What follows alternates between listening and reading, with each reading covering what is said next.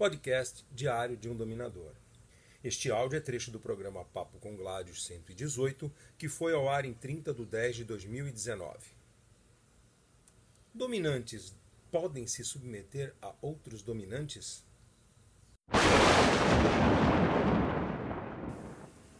Rubi perguntou: Uma questão: conhece alguma história de algum dominador que se submeteu a outro dom, dominador A, que submeteu a outro dominador A?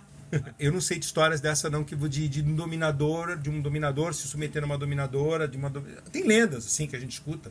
Mas na medida que um dominador se submete a outro, um dominante, vamos colocar, vamos ser, colocar num, num, numa, num termo que, que, que seja comum de gênero.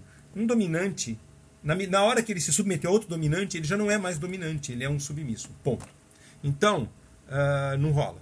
Não rola. Dois dominadores, um submetendo para o outro, não acontece. Não acontece. Inclusive, eu já vi coisas de gente é, que é casada, que, que eu ouvi falar de gente que casa, dois dominantes casados. Eu fico me, fico me perguntando que, qual é, como é que, onde que eles se divertem os dois, né? Se eles têm que procurar parceiros submissos para se divertir. Esquisito, mas, né? A vida é assim. Curtiu? Quer ver mais?